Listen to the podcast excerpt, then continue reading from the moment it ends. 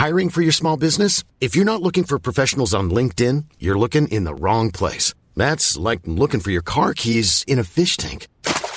LinkedIn helps you hire professionals you can't find anywhere else, even those who aren't actively searching for a new job but might be open to the perfect role. In a given month, over 70% of LinkedIn users don't even visit other leading job sites. So start looking in the right place. With LinkedIn, you can hire professionals like a professional. Post your free job on linkedin.com slash people today.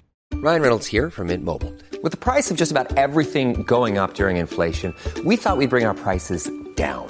So to help us, we brought in a reverse auctioneer, which is apparently a thing.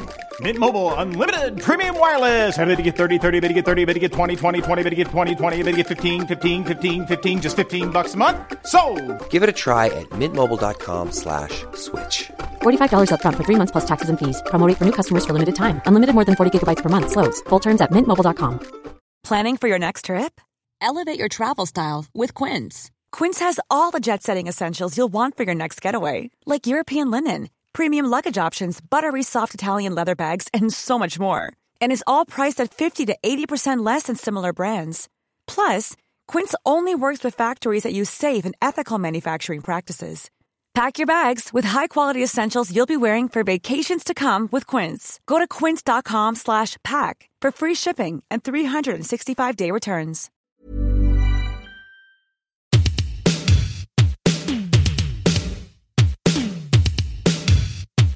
What's going down?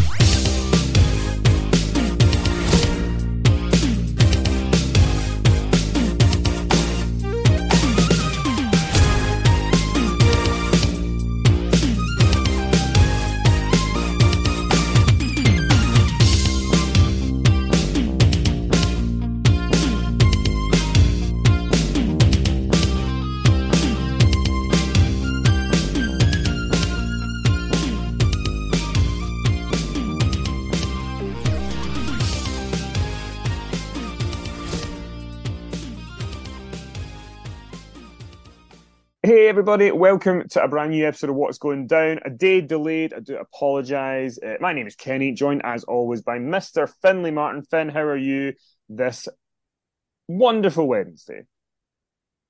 Kenny, I'm I'm doing all right. I'm doing okay. I feel your pain. You're not going to share with the listeners the details of your ordeal on the way No. there and on the way back because it will take up half this podcast. Suffice to say, I'm feeling pretty drained having just heard the story for the last 20 minutes. So, however long it took you to tell me. Ah, It was about 20 minutes, actually. it was, yeah. Well, you, can you know, we, we like to we like to catch up on how, how each other's doing before we start the podcast. And usually we do we you know, it doesn't take us twenty minutes to tell each other one story, but I mean that is the level of Well, but it did because, you know, but there again, you know, it was quite a lot of hours spent. And you probably gave me an abbreviated version of it as well, Kenny. And I, for that, I thank you. Yeah. Never fly American Airlines, folks, is the message. But uh, after a 27 hour travel day, I am back. I am here. I did get to go and see the Sugababes last night in Glasgow, which was actually because people were going, You're mad. Why would you do all that and then go? And it was like, you know, if you have a really bad travel experience and there's a chance to end the day on something positive, end it on something positive. So, I agree. very, very Is good. it the original lineup? Yes, it's the original lineup of Mutya and Keisha and Siobhan who was in the original. But the interesting thing is Siobhan was in it for like the first album. So there was like two songs they played from that. But then the, the most of the Sugar Babies run was involved was had Heidi in it, you know, the blonde kind of Scouser girl. And it's funny because Siobhan's there singing all these songs that she was never in. And it's bizarre. I don't know if that if that's really ever happened with many bands where they do these big greatest hits tours and there's one person who's just not there whatsoever and an original person came back and sings all their verses. Very strange but they were very good live. They were really fun. Um did about an hour and a half. Um because there's a there's a venue in Glasgow which when it's when it's not a venue it looks really terrible. It's the it's in Kelvingrove Park and it's called the Kelvingrove Bandstand and it's just kind of like bleachers and a little stage and it doesn't look anything special just when you walk past it all year. But in August they do uh, summer nights is what it's called. I think last year they had Tom Jones playing. Oh, wow. This year they've got like you know the Sugababes, Sophie Ellis Bextor, the, the Fratellis. So they have, they have all these kind of different acts, old and old and new. Uh, but yeah, it was really good, really good gig. Um, and uh, yeah, but anyway, we're here to talk about SummerSlam. Um, obviously a little bit later than we would usually like to, but uh, we'll be talking about Raw and the Fallout and everything tomorrow and Power Slam. But uh, SummerSlam uh, 2023 is in the record books, breaking all kinds of records. Finn, um, it was a big success for WWE, uh, which you know I'm sure they're very happy about. Um, let's dive in to the show. So, um, first of all, in terms of on TV, with you know the video package, the way the stadium looked, how did it come across in general? Um, yeah, I mean, I thought it came across really well. Um, I mean, I've I've got to say when uh, when Kid Rock appeared, I was like thinking, oh, is he going to do some numbers? you know, what's go-? and he didn't. He was just on at the start. That was it, wasn't it? Yeah, I couldn't believe it. There was, no, very... like, there was no close up of him in the front row kissing some woman, which I was very thankful about. well, it's, it's very funny because um, when my mum picked uh, us up from the airport last night, she was. Uh, I can give this away. She, her, her and her boyfriend have a dodgy fire stick, which you know we all know people who've got dodgy fire sticks. And she said, "Oh, you, you, never know what come up. You, you'll never guess what came up in the dodgy fire stick. SummerSlam." And I said, oh, "Did you watch it? Did you watch the main event?" You know, just joking with it. And she said, "No, but I did turn it on." She said, "I saw that Kid Rock. He needs to call it a day, surely." yeah, he probably does, but um, he's there anyway. Give it a go. Um, yeah, I mean, it looked, it looked great on TV as these events always do. I mean, it was it was just matches.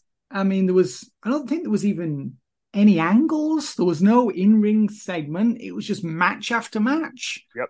And um, you know, I'm glad that they ended up um excising two of the matches from the from the uh, from the card because the show I felt was long enough as it was. It was like four hours plus.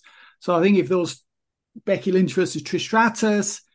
You know, Rhea Ripley versus uh, Raquel Rodriguez had been on the show. That would have been like five hours, wouldn't it, or thereabouts? So some matches would have been truncated, and I think they made the right decision trimming it to like eight matches.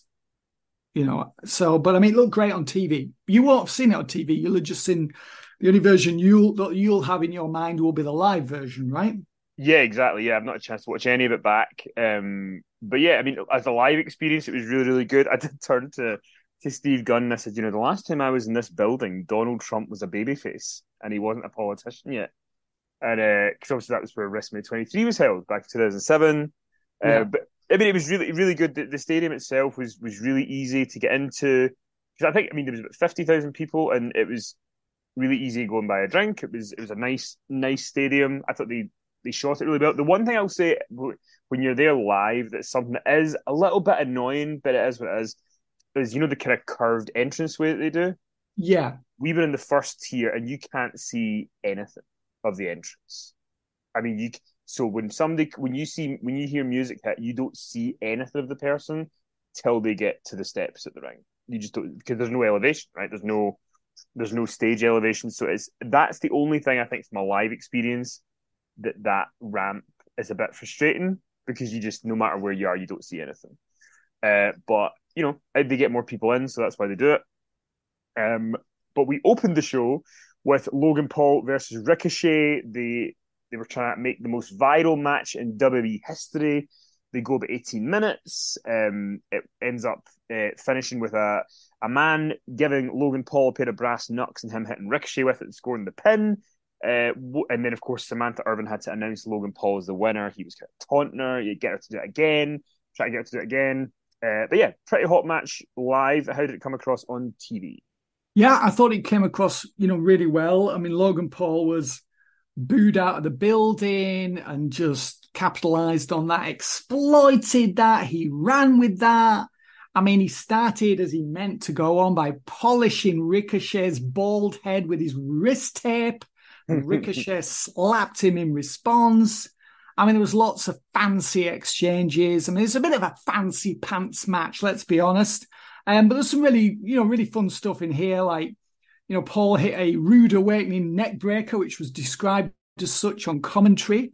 Um, and it really cracked me up when he did the uh, the Hulk Hogan ear cup and then the big boot and then the splits leg drop of doom, which Michael Cole told us, uh, Logan Paul calls the Hogan Paul.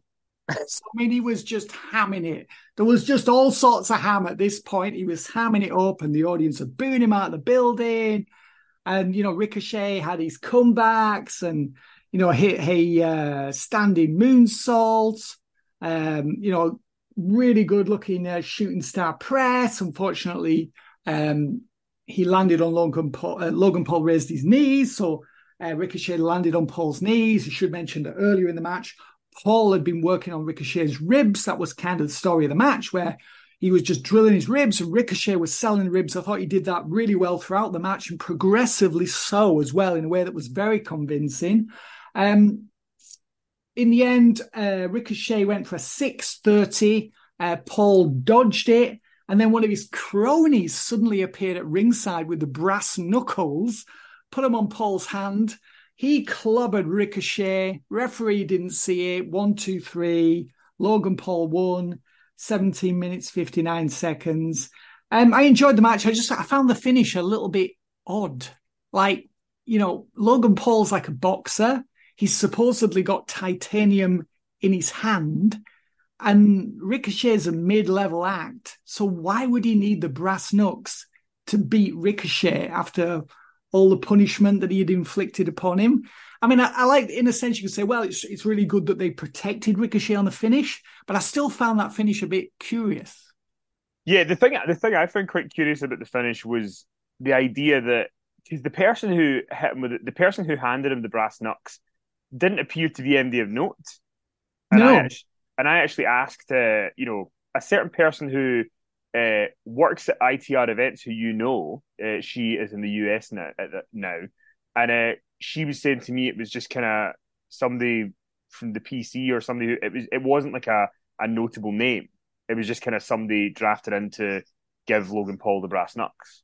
So that to me was a bit kind of if you're going to do that angle, if that's what what it is, it, it doesn't seem to be leading to anything. Of no. you know, this it's not like it was KSI or something who gave him the brass knucks, and that's we've had that kind of established. It's his pal, but um, I mean, I think in terms of the the one thing for me about this, it was a very good match. I think the the difficulty was because they were trying to brand it as this like the most viral match ever. Like obviously it wasn't. You know, it was just it was a good match. And then I think as well, you know, there was kind of this murmuring in the days leading up to they were planning like a really inventive spot that would be like on the highlight reel and everything. I don't think they really did that. So, you know, sometimes that could be you just because their first interaction was that Royal Rumble moment where they did the off of either rope clothesline onto each other. Yeah, they've kind of set the bar there, right? Of like this big thing, and I, I don't think they did anything that spectacular. And maybe people were expecting. I think I was probably expecting some sort of spectacular moment that I don't think we got. But maybe that was just me putting too much uh, hype into it. Yeah, I, I, do know what you mean. Uh, I mean, I think what they did instead was they actually, you know, it was like it's like a Vince Russo moment.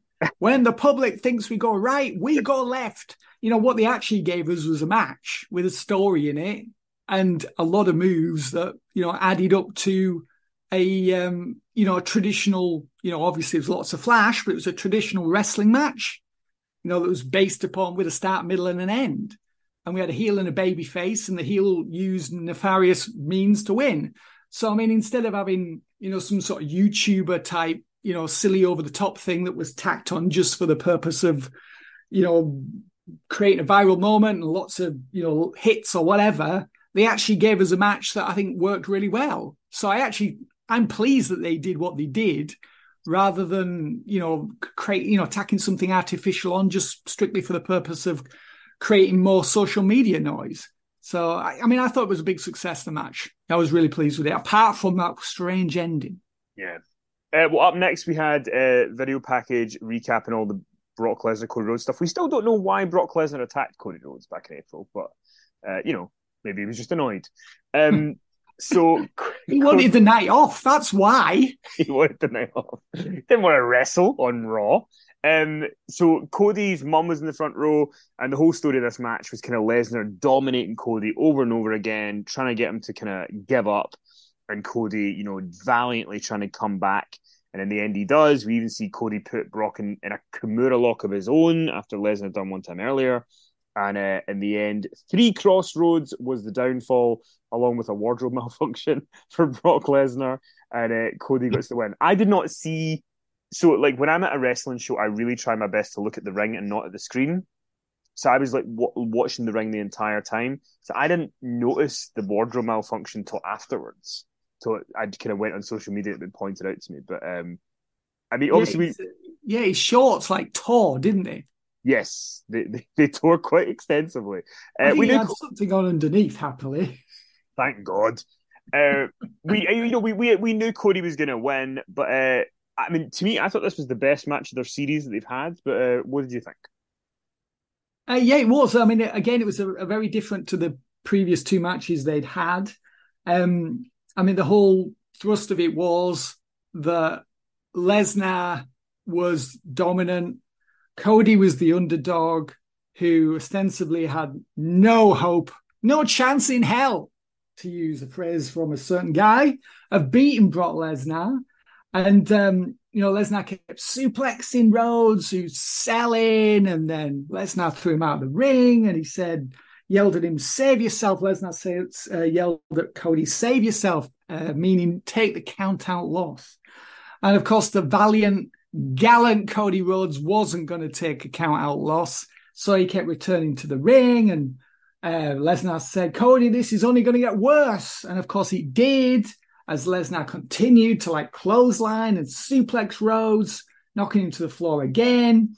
Um, Lesnar F5 F5 Rhodes on the floor, then F5'd him on the announce desk. But somehow Rhodes kept managing to beat the count, and Lesnar in the ring is growing, you know, increasingly frustrated and angry, you know, with Cody Rhodes for not taking the easy way out. And finally, Rhodes made his big comeback, and, you know, people were like stunned. It's like, wow, you know, uh, we thought it was over for him. It was like a classic pro wrestling story of the underdog, you know, digging down deep and you know, finding this courage and this energy and his second wind or his third or fourth or fifth wind or whatever it was, you know, made this amazing comeback on Lesnar. As you said, he applied the Kimura. Um, and in the end, Rhodes uh, hit the um, uh, three Cross Rhodes um, for the uh, for the three count. So yeah, it was quite a sterling, valiant comeback by Rhodes in the end. After it seemed that all hope was lost in the first like two thirds of the match. So they told quite a story out there, again, very different, you know, very different from the first match. And this would be the pattern throughout the show. If you actually look at it, every match on the show was different and purposely so. Yeah. So nothing was similar to anything else.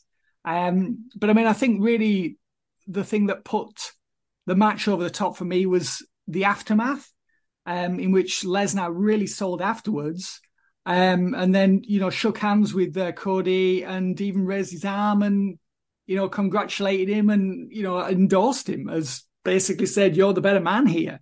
Um, and Rhodes was like, seemed quite taken aback that Lesnar would do that.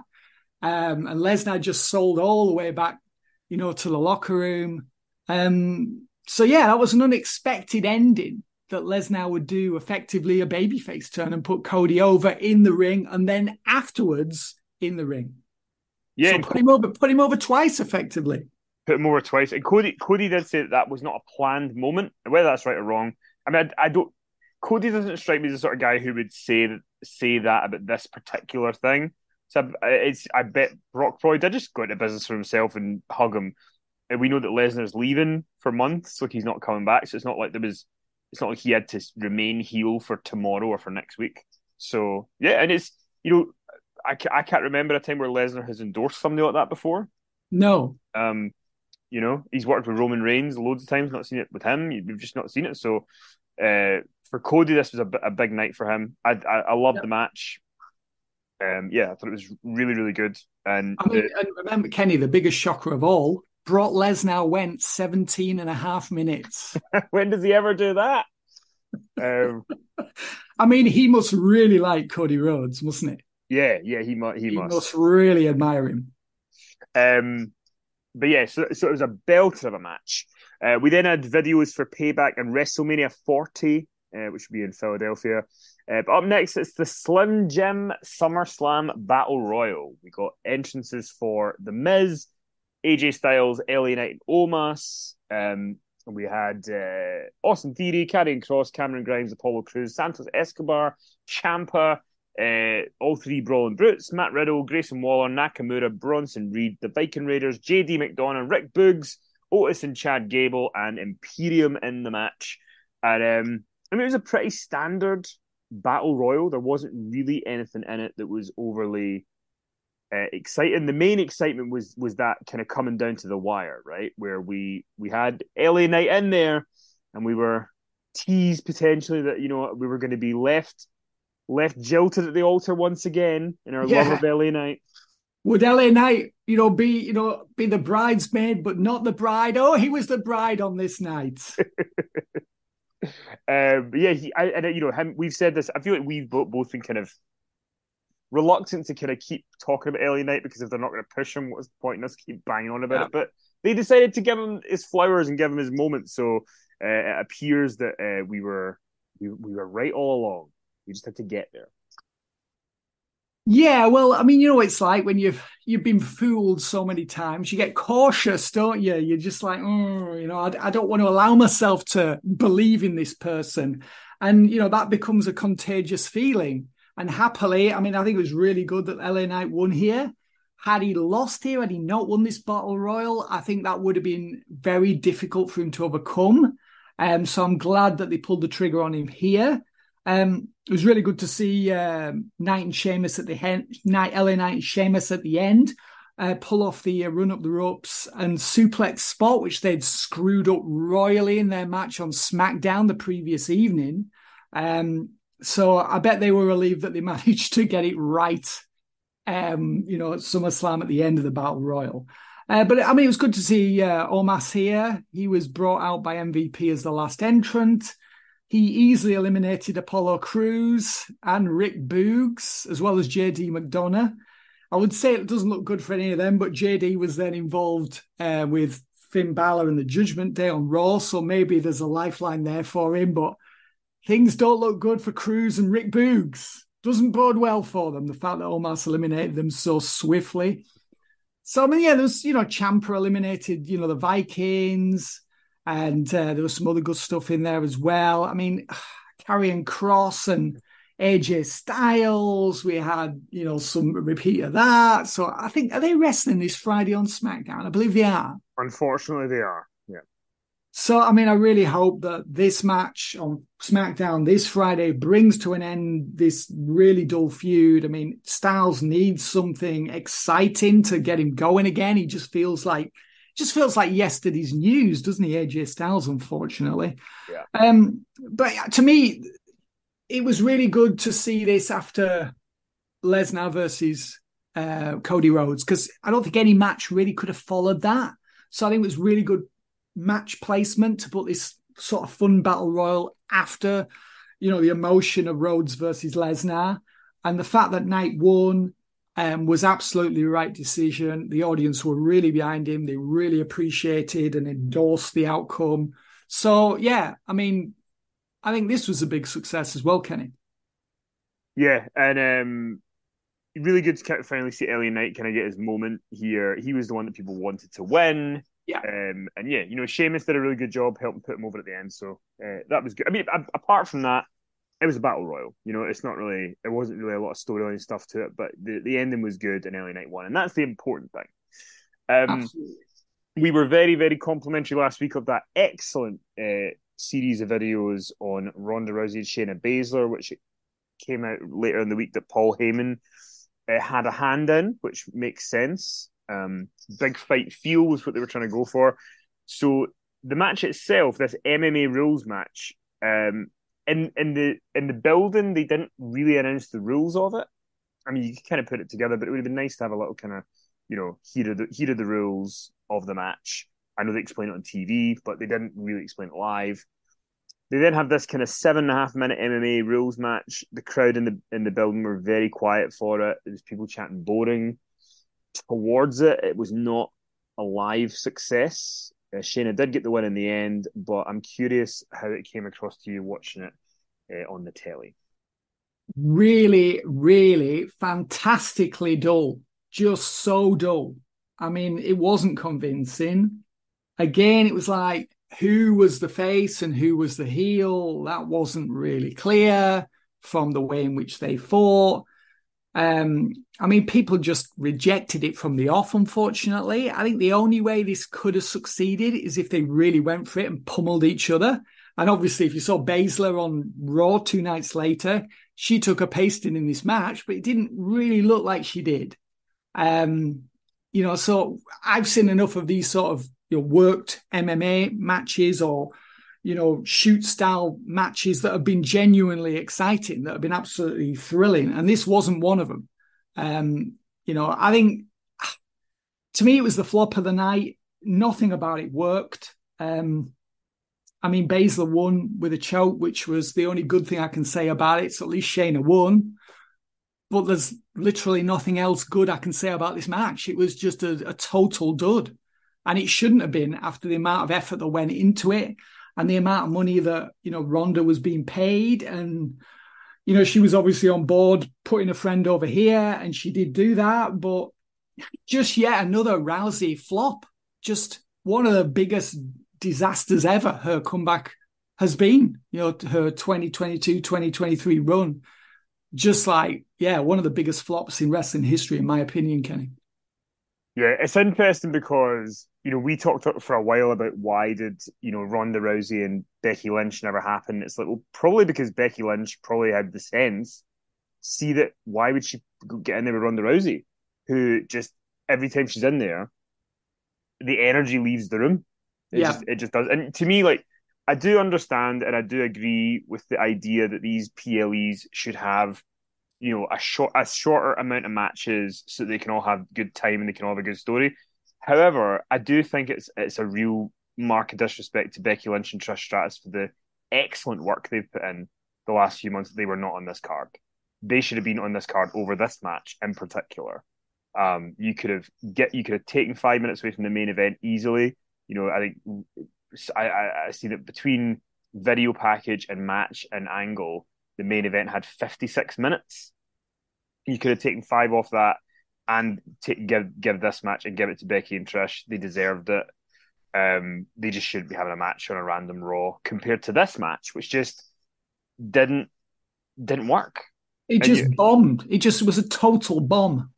Yeah, and like I I think that they did work hard together. I think they they did work hard, but the problem, like you say, was there was not really any heel face definition, which there needs to. People can say heels and baby faces don't matter, but they do.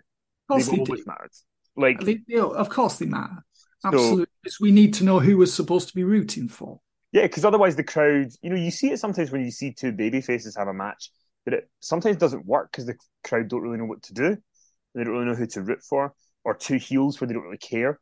But um, you know, I think that people were very hard on it because it it, was a rush storyline as well, obviously, because the turn was at Money in the Bank, and Shayna before the turn had not been presented in WWE as any sort of big name or big star, and then she's expected in four weeks to go out and do one week babyface promo, one week heel promo, and all of a sudden have fifty thousand people care.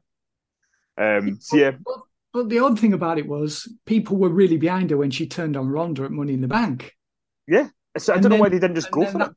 And then it was just, and then after that, it's like, well, and then she did that promo on Raw two nights later, and that was very well received, in which she trashed uh, Ronda and just pointed out how dreadful she was on promos and how people were sick of her, and fans absolutely were rooting for Shayna in that. And then we, the next time they clashed in the ring, it was it was hard to decipher who was supposed to be the face and who was supposed to be the heel. Because the next time they clashed, it seemed like Ronda was the face and Baszler was the heel. And it was not well defined at all. This is WWE. You know, if you were to do an interview with anybody who works in a creative capacity or has worked in a creative capacity in WWE, they'll tell you that's a fundamental. That is the first thing you do. Is you is that you you set out who the audience are supposed to cheer for and, and boo. It's that simple. And they completely flopped. They completely failed when it came to and Ronda because it was just so muddled. It was very difficult to know whose whose whose side we were supposed to be on. And then they had this MMA rules match, which was not the rules were not explained. Um, we didn't really know what to expect. Um, and we're not MM, most we go to, when we watch a WWE show, we're not interested in MMA. We want to watch escapist entertainment. We're not interested in worked fights. We want wrestling. That's what we pay to see. So they gave us some, you know, they basically gave the fans a match that people weren't really that interested in and then it was really dull. So I mean, it was a fail on every level. I mean, the thing is, the one thing I, I will say is Brock Lesnar has obviously brought a lot of MMA influences into his wrestling style in this run, this last ten years or eleven years. But there was two things that number one, he was really over, and number two, he adapted it into his wrestling thing. And I think here it was just they weren't really adapting it; they were kind of trying to do an MMA rules thing, which you know, if if two people are really over, you can kind of do whatever you want, but neither of them are, are over, which is a real shame because I, I really wanted this to be a big thing for Shayna. Obviously, I, I've seen that she shows up on Raw and does something, so maybe it, this will lead to something good for her. But yeah, this was just a colossal dud, and uh, I kind of felt bad for them because I, I I think that this is one of those times where the booking of this was also not kind to them, in in how it was I think it still would have probably not delivered if in the last month they'd had a clear babyface and heel, but I think it would have stood a better chance. Um, well, I mean, they should have just done some high impact moves and bounced each other around with some suplexes and big high impact moves, which is what Lesnar does, and that's what people react to. Yep. And maybe they thought, well, we can't do that because Brock does that. It's like, well, you could have done some moves that people would recognize and get excited by and instead you did this sort of worked version of an MM of an MMA fight, and it wasn't convincing in that regard, and it wasn't exciting. Um, up next on the show, though, we had Gunther, the Ring General, defending his Intercontinental title against Drew McIntyre. Um, they ended up going about 13 and a half minutes, and in the end, as expected, Gunther was able to retain uh, with a top rope splash after McIntyre was crotched to the top rope. Uh, and then a lariat and a powerbomb for the one, two, three. What did you make of this one? Because there was a lot of hype going into this match. People had big expectations. Well, I think people were were just you know still recovering from the boredom of Rousey versus Baszler, so that had a knock on effect here, and they had to work very hard to provoke a reaction, which they did finally towards the end. Um, but I mean, yeah, it was a very cold crowd uh, that Gunther or Gunter and Drew um, walked into here in this IC title defense. I think the thing that really incom- impeded them was the knowledge that Gunther or Gunter rather, I'll pronounce it correctly at some point, is not going to lose that title until after mid September, after he breaks Honky's record. We know that. There's no way he will lose that belt. There's no way he was going to lose the belt here to Drew McIntyre. So I think that really, you know, damaged the match. Um, I mean, it, it wasn't as good as what they did at WrestleMania. I thought it was good, but I think it could have been better. It reminded me a little bit of Seth Rollins versus Finn Balor at Money in the Bank. It was as if they were holding back slightly and they weren't giving us like everything they had to offer. It almost felt like the first match of a series, even though it actually was a pinfall you know, win for Gunter. Um, and in a sense, almost feels like it, it, put an end to the feud after just one match. I'm not sure about that. I mean, Drew stormed off afterwards. Um, was this consequential? Could we read anything into this? Drew seemed really upset after he lost. So is yeah. that going to lead to the heel turn?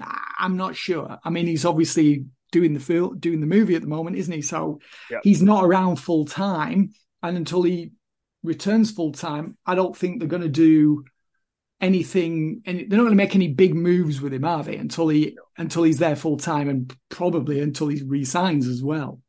Yeah, and I think yeah, I mean, whether this is, I mean, if if he was frustrated at kind of the crowd response to the match, that's also possible. But I mean, he strikes me as someone who's more business than that, and he's more kind of if he's doing something that's for a, a storyline reason. Um, yes, yes, that that was my that was how I construed it. That he was, you know, this will this will be brought up again when he next appears on TV that he had lost his match and you know was really annoyed with himself and you know has gone away to you know you know some soul searching or to you know study his performance or whatever or change his attitude. Hopefully, uh, we all I think most of us want him to turn heel because he's done basically everything he can as a babyface in this company.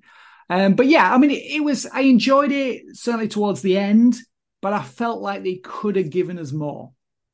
Yeah, I think to me, it, I, I, I was underwhelmed by it, but not because it wasn't good. It was very good, but I think that the the series of matches that Gunther has had, like the Sheamus one at Clash at the Castle, the Triple Threat at WrestleMania, they were so great that I kind of thought this was going to be on that level.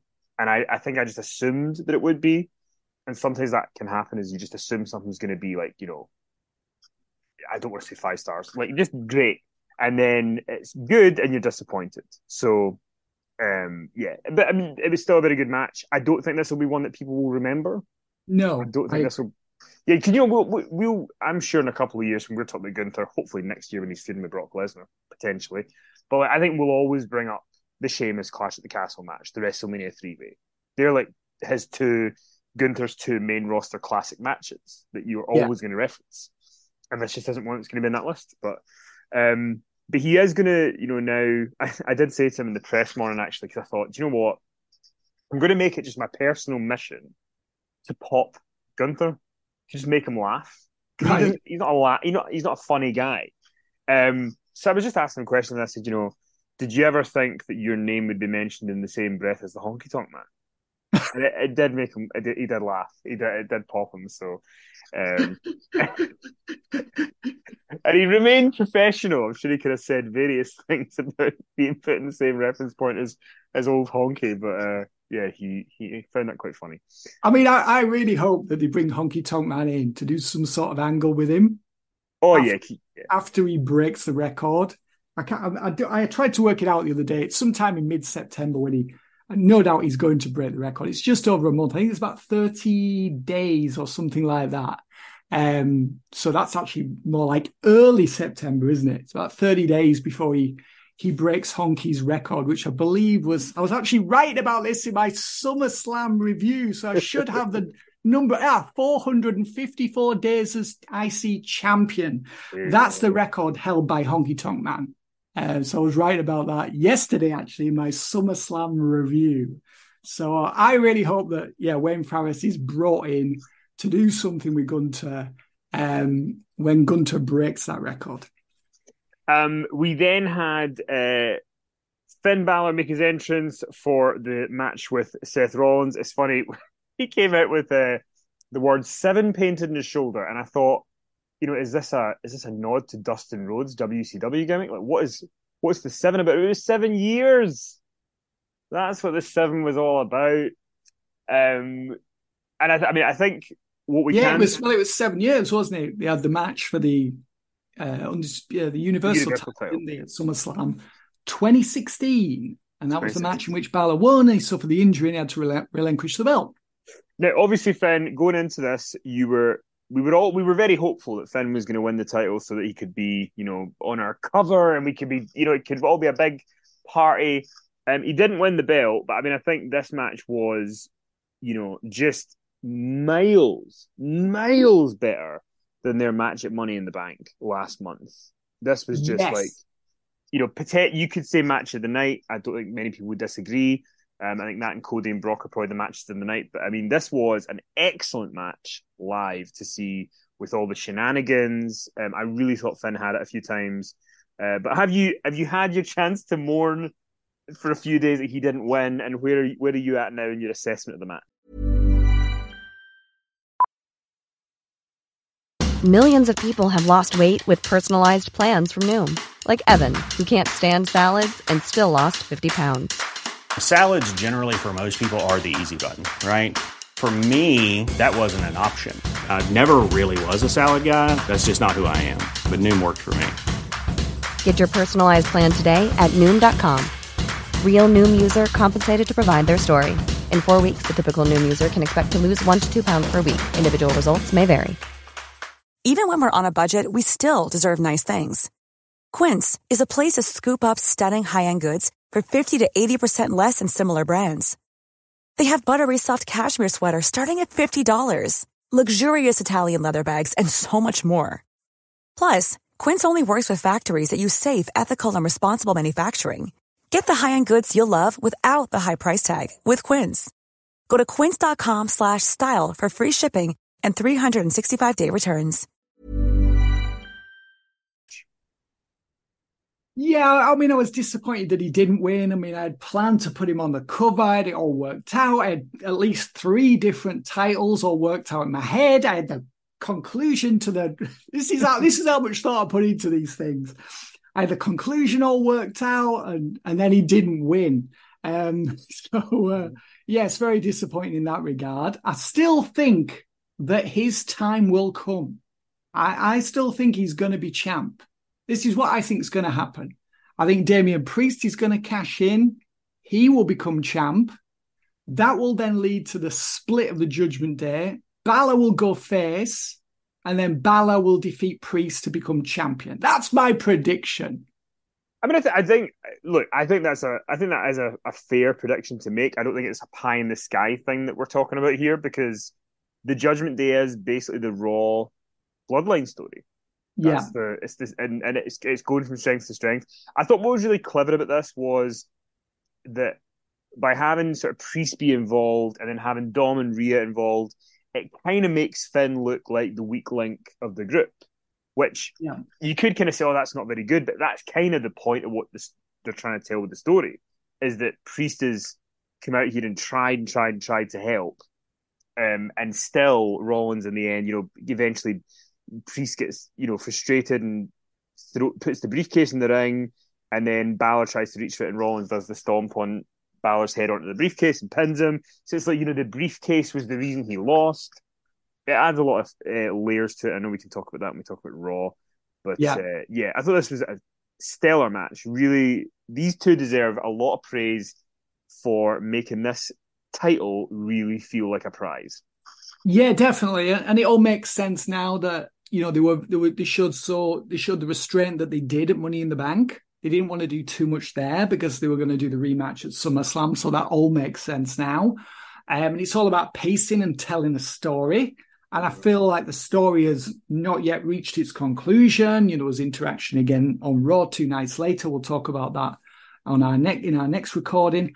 Um, so yeah, I really enjoyed the match as well. There was so many things happened, and you know, they had me convinced that Balor was going to win. You know, when Priest came out, and then there was Rhea, and there was Dominic Mysterio, and they were arguing with the ref, and there was, you know, Balor had kicked out a stomp, and then, you know, Rollins took out Priest and Dom at ringside, and Balor capitalized on the distraction and hit the uh, coup de grace, and that was like only a two count. Then Priest distracted the ref after dropping the case in the ring, but that backfired when Rollins ended up stomping Balor's head on the briefcase for the pin. And it felt like, you know, the finish was designed to protect Balor because it was really Priest who cost him the win rather than, you know, it, it was more like had Priest not interfered, then maybe Balor would have won. And yeah. it was Priest's interference backfired that was the reason that he ended up, he ended up losing to Rollins. So I think you know the story has still got a lot of juice left in it. There's a lot of mileage left in uh, Rollins versus members of the Judgment Day. Um, and yeah, I still think, and you know, I still think Balor's time will come, but perhaps not as a villain. And I can't see how they can match Balor and Rollins up again on a premium live event in a one-on-one match. I don't think that will happen. I think he's had his two shots now, and I think he's not going to receive another. Yeah, I mean, but I still feel like he was protected on the finish. He's still a player, he's still a star, and he still can be champ. And the, the near falls in the match were just excellent. Oh, really, oh, superb! Yeah, it was so well put together, and you know the audience was split as well. You know, let's go Rollins and let's go Finn chants. So I mean, there's a lot of support there for Balor, and I think when it comes down to it, Balor will be received as a baby face, and I think it'll be bigger than he's ever been when he does do the turn. And that'll stand him in good stead for becoming champion at a later date. Yeah. And then just maybe Kenny will get that inside the ropes cover. we're we're we're working towards. We're doing everything on our side to make it happen. He just needs to do his work over there. Um, exactly. but I thought uh, I think the, the yeah the, the match I, I can't really say enough good things about the match. I really enjoyed it, and you know, I spoke to Balor at the press morning, and one of the things I asked him was about you know, do you think in terms of you know he's so known for being like an in ring worker, but whereas you know he's doing so much storytelling outside of the ring, like how did he how does he feel about it? And he kind of said, you know, he's most comfortable in the ring, and you know now he's kind of doing all this stuff, and but he, but he he because I said to him, you know, it must be must be great for him now in the role that he's in to be in the ring, you know, when everyone's just really into the angle, and you know they're shouting at Dom, you know, they're they're reacting to him because he's not really had that before, where he's no. been in a storyline where that's happened, and he kind of said it's really fun, and he wasn't expecting it to be fun. So it's good to just kind of see someone that you know you've known for a long time, and I've followed for a long time and interviewed loads. Um, to kind of see him getting his getting his chance and seeing it just kind of all click into place for him. So, um, absolutely, could not agree more. Obviously, he was in Bullet Club, but I mean that was different. And you know, and having to do this in front of an English speaking audience, I mean, it's a lot more complicated, and there's yeah. a lot more layers to it, a lot more nuances to it, and minutia, and you name it. There's a lot more to it. It's not just wrestling. But I mean, as we know, that's you know why we watch wrestling for the stories. That's what drives the ratings, and that's what cre- creates the stars. Yep. Um. So the the triple threat women's match was put in a tough position before the main event. Asuka, Bianca Belair, and Charlotte Flair for the WWE Women's Title. They ended up going about twenty minutes, and in the end, there was a pretty great sequence actually where um, Charlotte Flair had the figure eight on. Uh, Bianca and Asuka blew the mist right into Charlotte's face as she had the figure eight in, and then Asuka ended up uh, trying to kick Belair, who ducked it and then hooked Asuka for a cradle and got the three count, with Bianca winning the match. And then Iyo Sky runs out with the briefcase and cashes in and defeats Bianca Belair in eight seconds to become the new WWE Women's Champion. So lots happening towards the end here, Finn. Uh, how do you how did you feel about the match, the outcome, and then the cash in? Uh, I mean, they really struggled um, to get the fans on side. Um, about eight minutes in, people did start rallying behind Belair. Um, but, you know, Charlotte Flair, I mean, ever since WrestleMania, she had that amazing match at WrestleMania. And since she's returned, it just, the spark feels like it's gone to me. I mean, it's a heart not in it or what anymore. We talked about this previously. And uh, this was better than some of the things that she's done. Um, you know, she's had some pretty sloppy, you know, you know, mediocre performances really since she returned. Um, and I think the match should have been better. I mean, I felt like it parts of it was scrappy and they were rushing through stuff. It was as if they were trying to grab the crowd and trying to draw the audience into the action. And uh, you know, they really struggled. I felt like the match lasted too long. I think they were just out there for too long. Um, I mean, the problem they've got is that Charlotte Flair is miscast as a heel. Asuka is miscast. Sorry, Charlotte Flair is miscast as a babyface. She should be a heel. Asuka is miscast as a heel. She should be a babyface. And Bianca, I think, is trying and she's making headway, but she's kind of she's had a bit of a strange year as well. So she seems a little bit lost in terms of a character. Um, she's not as strong and doesn't feel as confident and bold as she once did. I think it's because she's not champion anymore. So, you know, they were swimming upstream here. There was a lot of things for them to contend with. Again, yeah, they were out there too long. And, you know, I think had Io Shirai not cashed in, I think this might have been regarded as a bit of a disappointment. And I think because Io cashed in after Belair had scored the fluke pin on Asuka to become champ, I think people view will view this more favorably than they would have done had Belair left the ring as champ. Because I don't think people were really ready for Belair to be champ again. It didn't really feel like it was her time. I think I people would have preferred Asuka to remain champ than Belair to win. I do think. I mean, I'm I'm going to keep harping on this Bianca turn heel thread that I want to happen. I, I do think if she's going to turn at some point, this is a good kind of bit of mileage for her. That you know she she worked to get the win here, she got the win, and then she was cashed in on immediately. because Iyo Sky is a natural babyface. So yeah, if she was, if, if that's the impetus for Bianca to go heel, I get why they did it. Um, I was just so over the moon, Finn, to not have Charlotte Flair be the champion. That was my anything else I was happy with. But yeah, because Charlotte Flair just doesn't feel that interested anymore. No. Um, and it's like it every time feels like she's just feels like she's going through the motions. Don't it's like she's not striving to be the Yeah. best anymore. It's like, well, I'm over, I've made it. I'm just going to coast now. That's the sentiments I'm detecting from her. And the thing is, like we all know, whenever she comes back, that the, the plan is going to be to give her another title win so she can get to you know overtake her dad. But you know the difference between now and five title runs ago is that she used to be really relevant and, and really over. But yeah, I mean, I think sh- I think Charlotte Flair should be in the conversation as one of the top ten worst WWE baby faces of the modern times. She's so bad at being a babyface. It's you know she just she can't do it. Um, no, no, she can't. We we just need a reset. You know, they just need to reset. You know, put Bianca with Street Profits and Bobby Lashley. I mean, they feel like they're going somewhere, don't they?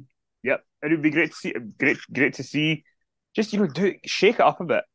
Um, I was very, very happy for Iyo Sky though. I loved the moment of her cashing in, you know, and then seeing damage control with her, and then hugging. Uh, that was a great moment. The crowd ate it up live. So yeah, at least at least You're right. end- It's Iyo. I've actually written Io Shirai here. I must have had some strange, like, like about a year of my life just disappeared, or a year of her career just vanished. I've actually written Io Shirai. Of course, it's Iyo Sky. Well, I mean, but that sometimes still happens with Danielson. Sometimes you just you end up saying Daniel Bryan out of the blue when you know your brain has just tried to remove it. Um, Yeah. Yeah, I mean, yeah, it was, I mean, great win for Iyo Sky. So really, you know, good moment for her, and uh, nice to see Dakota Kai out as well. And she congratulated uh, Sky, and Bayley was there as well, of course.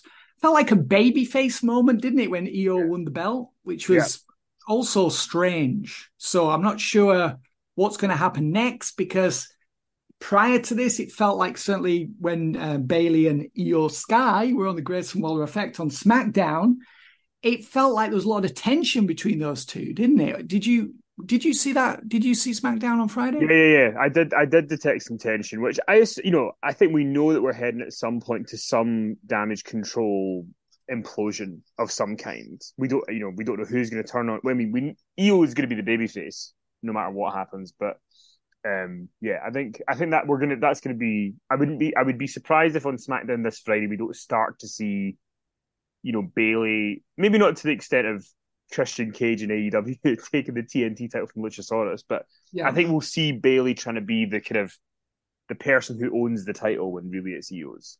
So Yeah, I mean, I mean, it was a bit weird, really, because yeah, they were on the Grayson Waller effect, and uh, you know, Bayley and Iyo. Um, Waller asked um, Iyo if she was going to cash in tomorrow at SummerSlam, and Bayley, you know, just basically took over, did the talking for Iyo, and Iyo looked really upset, really miffed, and then Shotzi turned up with a short hair um, and chased Bayley out of the ring. So I mean, Bayley in this feud with Shotzi, Bayley's definitely the heel and Shotzi's the babyface, even though it didn't seem like people even knew who Shotzi was with no hair. that was that was quite funny. yeah, Um, and yet here at SummerSlam, you know, Iyo Sky was presented as a babyface. So it's all feeling, you know, a little bit um, you know, all over the place, really. So I mean, they, they probably knew they probably knew that in the moment people are going to want to root for her, and if Yeah. you fight fight against it, then it's probably just going to do more damage. No pun intended. But Yeah. um, I did, you know, God bless her, because I think you, do- I think it's only fair that when you get someone who's from a different culture and speaks a different language, that like sometimes it is hard to kind of navigate how to act. And Iyo Sky was trying to act quite like disrespected by Bayley. yeah. Um, but she almost went to the Bianca Belair School of Reactions, which is not a school you should ever attend, folks. Avoid that school like the plague. Um, but yeah, good good for Iyo to get the win, and we'll see how that pans out on Friday for Damage Control. Um, it's main event time. Roman Reigns taking on Jey Uso in tribal combat for the undisputed WWE Universal title. Um, I don't know if this came across to you when you were watching TV. The crowd struggled for a while with this because yeah. a lot had happened. And this was a really long match, and I don't think it needed to be as long as it was. But could you detect that from from kind of yes, what... yes, absolutely. It was very very slow. Pacing was just like you know glacier paced at the beginning, and it was like. Yeah, you guys are going long, aren't you? You are going to be out there for a very, very long time, and you are pacing yourselves. Um, yeah, I have no idea why the match was this long. It did not need to be. I mean, I know it was an epic main event and, you know, you know, huge match as part of this feud and it was SummerSlam, but it didn't need to be this long. They could have shaved 10 minutes off it easily and it would have been a better match as a result. Let, let me ask you this. So, you know, we're kind of jumping ahead here, but, you know, why not? So, obviously, in the end, the because the, the match is kind of happening, it's plodding along. They end up fighting into the crowd. This is when Solo Sikoa turns up. He hits Jey, brings him back, and then we've got all this stuff and then eventually Jey's about to win. We think because he you know hits Reigns with the, the, the splash after after, uh, and, and, then somebody pulls him out, and it's Jimmy Uso, and Jimmy hit, hits Jey, helps Roman retain. This has had a very mixed response online in terms of people's reactions to it, and it's been quite different from the usual Bloodline reaction, where everybody just kind of loves it and thinks it's just you know the bee's knees and it's great. And some of the criticism to this has been that it feels like it's it's it's going to start to drag by having Jimmy turn on Jey. What, how the story is going to progress between now and whatever they do next. Do you get a sense that there is anything in that of this not quite feeling like the bloodline stuff of the past, or do you think that this can still retain the same level of enthusiasm that people have had for it uh, for so long? Because I should mention that Heyman's comment on the press conference post show where he said we're at the bottom of the third inning um, a baseball reference to, which would basically make it like a nine year angle if Paul Heyman was correct, which I don't think is what's going to happen. But I think people are a bit spooked by that. Do you get the?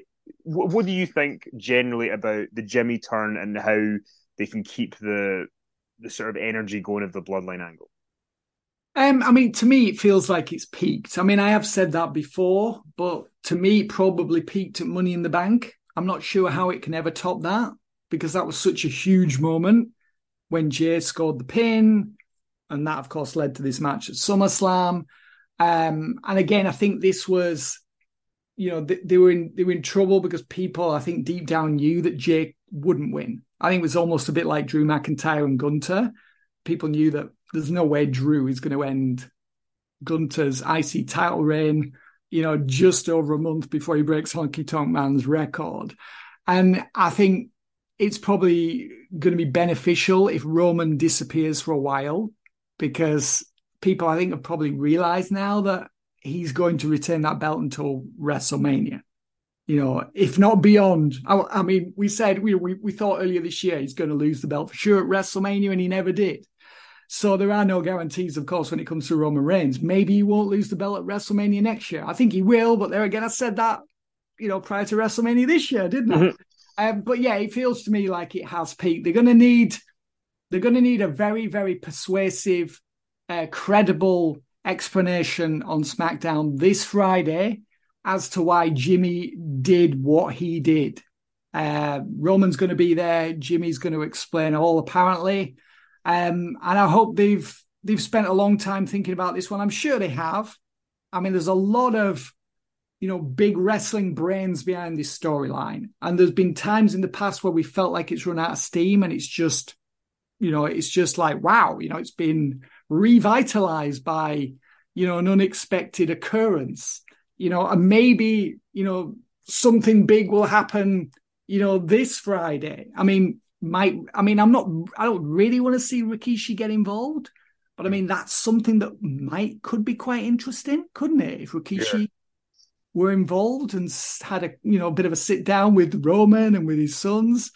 Um, but yeah, it, this match they were out there too long, and as I said, we all knew that Roman was going to win. I mean, we predicted that Jimmy was going to do the heel turn.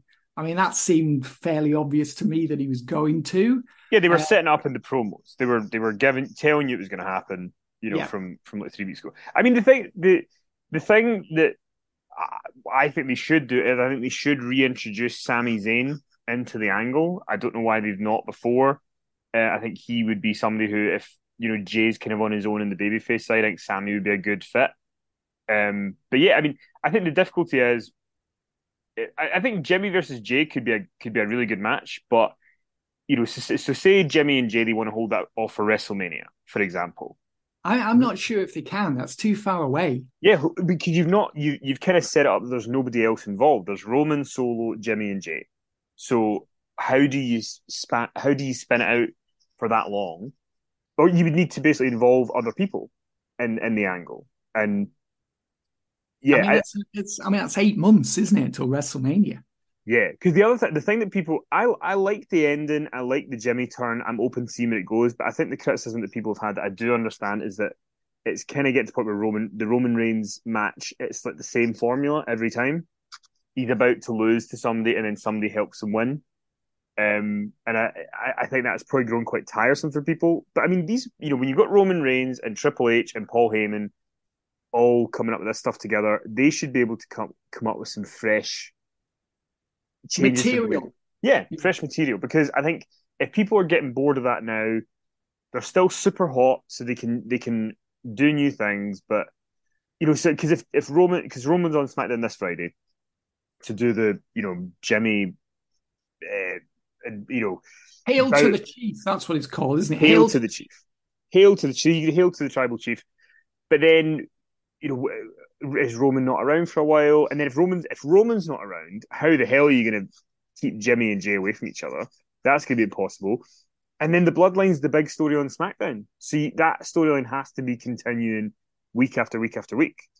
So unless you're introducing something new, I don't really know what else you do to keep things going at the rate they've been going at. So that's why I think yeah. we could see a Sami Zayn reintroduction. Yeah, maybe. I mean, yeah, Sami and Jey versus Jimmy and Solo feels like a big match, and it gives Sami something to do while Kevin Owens is recovering from his injury.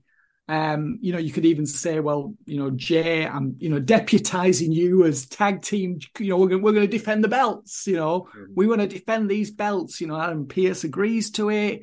That would make it feel like a big match, and then Kevin Owens can get involved and like ring in or whatever, or you know, make an appearance. What are you doing? Why is he defending my title? So the storyline mileage in that.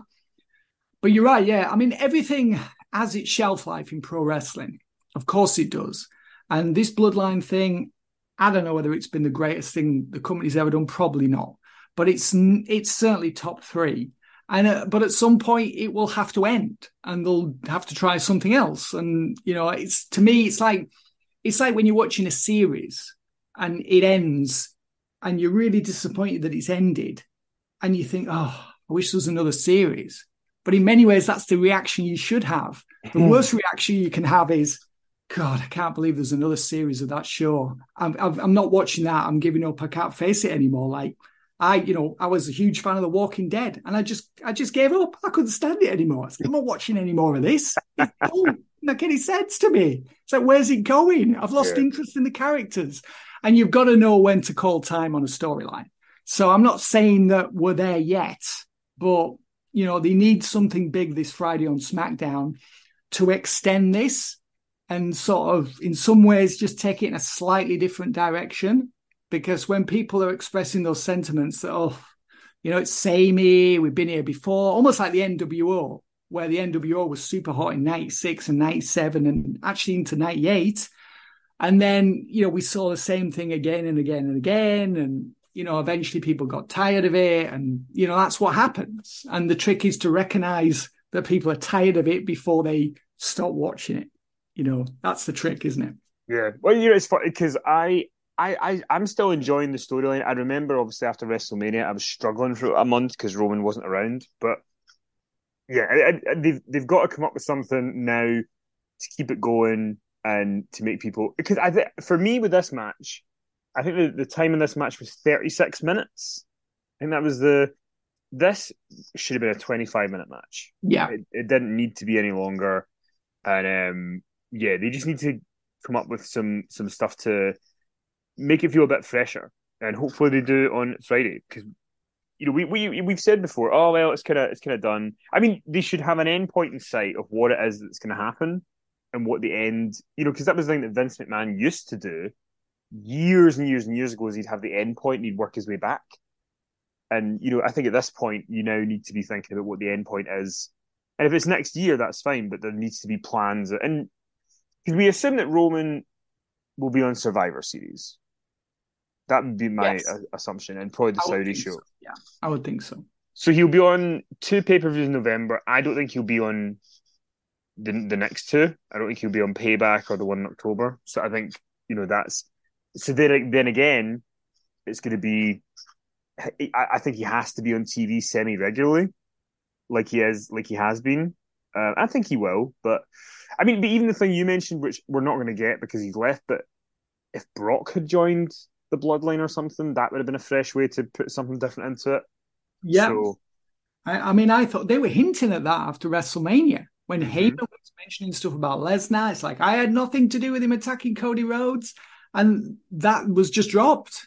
It was just like, oh well, are you going to do something with this or what? And um, it was as if that right, that's the plan, and someone got cold feet on it, or maybe Lesnar couldn't be bothered. I don't know.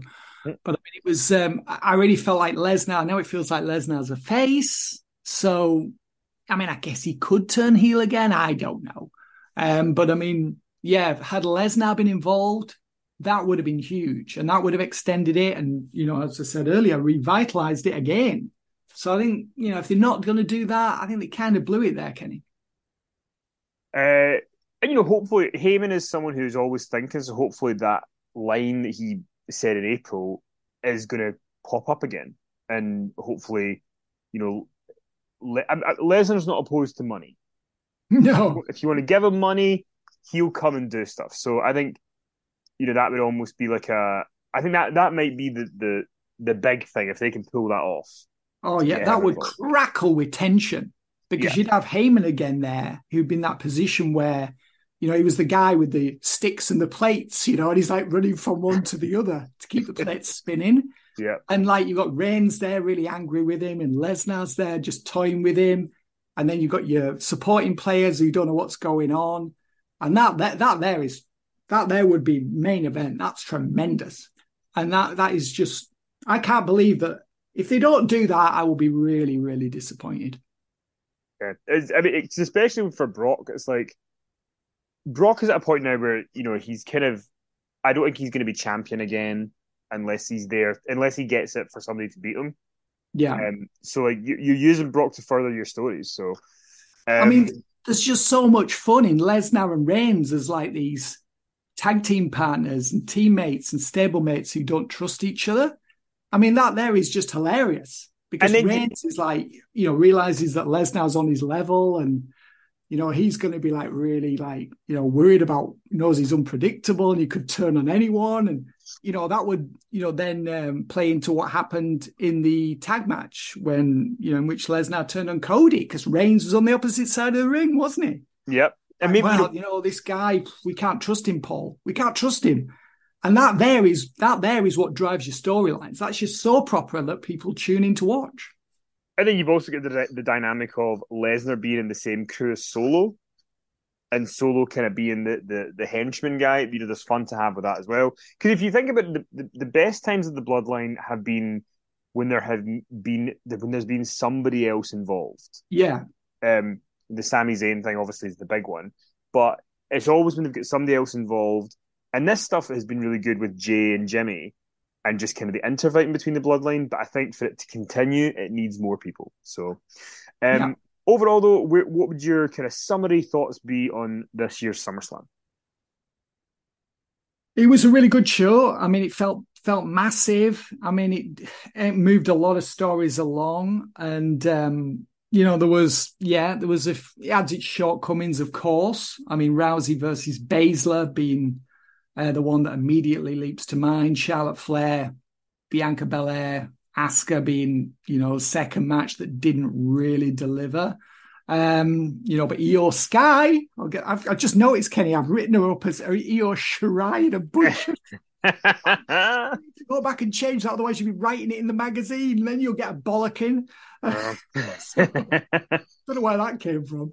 Um, but yeah, I think I think it was a really good show. It just I think it just felt it felt like second to WrestleMania. I mean, Rumble was big. Well, obviously, Elimination Chamber was big as well because of Zayn versus Reigns. But this felt like a, you know, big show. This felt like it really delivered. I mean, Money in the Bank was big as well, of course, with the tag match and the atmosphere and Jey scoring the shock pinfall, which of course made the cover of Inside the Ropes magazine, which, you know, mm. probably Jey's career highlight. Appearing on the front cover of Inside the Ropes, he probably was. Mm-hmm. He's probably got that magazine framed on his wall now. I'm um, sure. So yeah, it was it was a really good show. And lots of things happened. And there's lots of course for us to talk about. We just spent an hour reviewing it. Um, and there's lots more that we could have said about it. Um, yeah some some disappointing aspects of course. Um, but i think overall it was a big hit. What do you think kenny yeah, I thought it was a really good SummerSlam. I think I think the thing I think the thing that some people were leaving SummerSlam a little bit disappointed was that the pay-per-views this year have been so good that I think this is this is potentially the weakest of the bunch, but I don't think that's a negative to the show. I just think when when all of them are big hitters and they're all you know top tier, um, you know, because this probably was, I don't want to say not the worst main event, but it was probably the least kind of impactful main event of all the ones we've had this year. And yeah. I think that uh, that I think that's why in some ways people are a bit underwhelmed. But I think it was still and if you put this SummerSlam last year or 2021, it's a great SummerSlam. It's just we've been kind of starved, uh, spoiled this year between. All yeah, I mean, the, I mean, this is, I mean, it's shaping up to the to be WWE's best year ever for yep. premium live events or pay per views or super shows. I mean, by a considerable margin as well. So, yeah. um, you know, and I think, I think, you know, taking a break, Roman Reigns taking a break from in-ring activity wouldn't you know won't be the worst thing for him at this point in time uh, because he's slightly overexposed. The problem is it's because the character, isn't it? The character can't lose, and he's he's a champion, so he can't lose because we know that when he does lose, it's got to be huge. It's got to be you know a career-defining moment for someone. And Jey was not going to be the man to end his title reign. So you know, yeah, there was a few things about this show that you think, well, they kind of hamstrung, but the story would have been ludicrous for Jey to defeat Roman, wouldn't it? It was mm-hmm. that would have been the wrong outcome, even though it would have provoked a massive pop on the night. You know, in terms of the long term vision, the long term tale that they're telling, it would have been the wrong move, wouldn't it? It would have been short termism at the worst. You know, not you know, it's it's a long term, big picture. That's what you're going to look at here. So I understand there was some disappointment on the night, but I think as long as the story reaches, you know, the conclusion that we all want it to reach, you know, most of us anyway, Cody defeating Roman Reigns and potentially Jey being involved or whatever, I think we'll look back and say, well, yeah, it was the right decision, the right right outcome on the night. Well, listen, we will be we'll be back tomorrow to talk uh, on Patreon to talk about Raw. Um, but then on next week's What's Going Down, it'll be pretty interesting because we'll have this week's SmackDown to talk about and next week's Raw. So we'll have more of a picture of where, where payback is going to be with the card. Um, so we shall see. Uh, but yeah, I want to thank all you for all your support. Um, and yeah, again, my apologies. This is a day late, but uh, you know we're here. Better late than never. So yes, and just a couple of other things. There'll be yeah. another what else is going down later in the month, and also we will be doing our sixth anniversary special, yes. which we still haven't done yet, even though our sixth anniversary was in May. But we are going to do it this month, Kenny. Better late than never. That is our motto. Um, but yes, we we will be doing it. Uh, yeah, there's lots going on. Um, I, I, just want to, just sorry, Kenny, for another yes. one more thing. Sorry. I, I, we did say I was going to mention something about Adrian Street last week, and we never did that because the Vince news came along and it kind of nudged that off. So we'll be definitely giving Adrian Street a mention tomorrow. Yes, 100%. We'll open with that tomorrow so that we uh, give it the time it deserves. So, yeah, uh, you know, as always, InsideTheRopesMagazine.com is where you can uh, check out new issues, um, the cover and the for the new issue to pre-order, which will include Fin's SummerSlam review, will be soon. I can also tell you, which I don't think I've said anywhere yet, I, I interviewed Adam Cole for the magazine uh, this month, which I'm very excited for you guys to read we spent a really good 45 minutes together and uh, yeah i think there's some good stuff coming out of that so um, that pre-order will be available soon um, and Patreon. I think, as... I think the pre-order will be available Saturday. So okay. um, I haven't done the cover yet. I do know who's going to be on the cover, but I can't tell you at this juncture. I haven't done the cover yet, but it will definitely be ready by Saturday. And I think the pre-order will go live then. Yes, what the best way to uh, the best way to check it is our Twitter feed, Twitter uh, inside underscore the ropes, because we always put the, the, the link live there straight away. So and we pin it in the comment, pin it in our, our page. So check uh, check it on there. Uh, but otherwise, if you've not got Twitter, inside the ropes magazine.com is where you can keep looking to see if that pre order's up yet. And patreon.com forward slash inside the ropes is where you can get more of us our Vengeance 2003 review went up last week, which was really fun to record. Uh, we'll be recording SummerSlam 2003 later this month. Uh, so there's lots going on as always. We'll do our sixth anniversary, which we'll finally get to. We actually um, last week was our was last week was episode 300 of the Power Slam podcast. Wow, 300 episodes. So um, that's wild that we've done that many. So um, yeah, and but it wouldn't wouldn't happen without all you guys who listen and support us and uh, check out our stuff. So we are very happy to. Here's to another three hundred. so um, we'll we'll be here. Uh, but yeah, thank you for all your support, everybody, and we'll talk to you soon.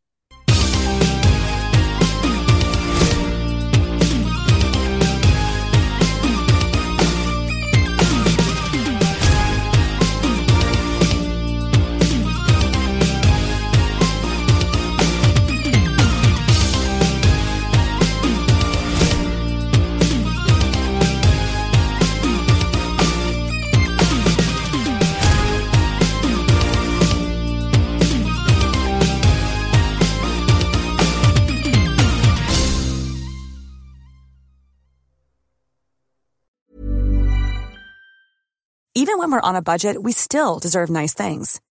Quince is a place to scoop up stunning high-end goods for 50 to 80% less than similar brands. They have buttery soft cashmere sweaters starting at $50, luxurious Italian leather bags, and so much more. Plus, Quince only works with factories that use safe, ethical, and responsible manufacturing. Get the high-end goods you'll love without the high price tag with Quince. Go to quince.com/style for free shipping and 365-day returns.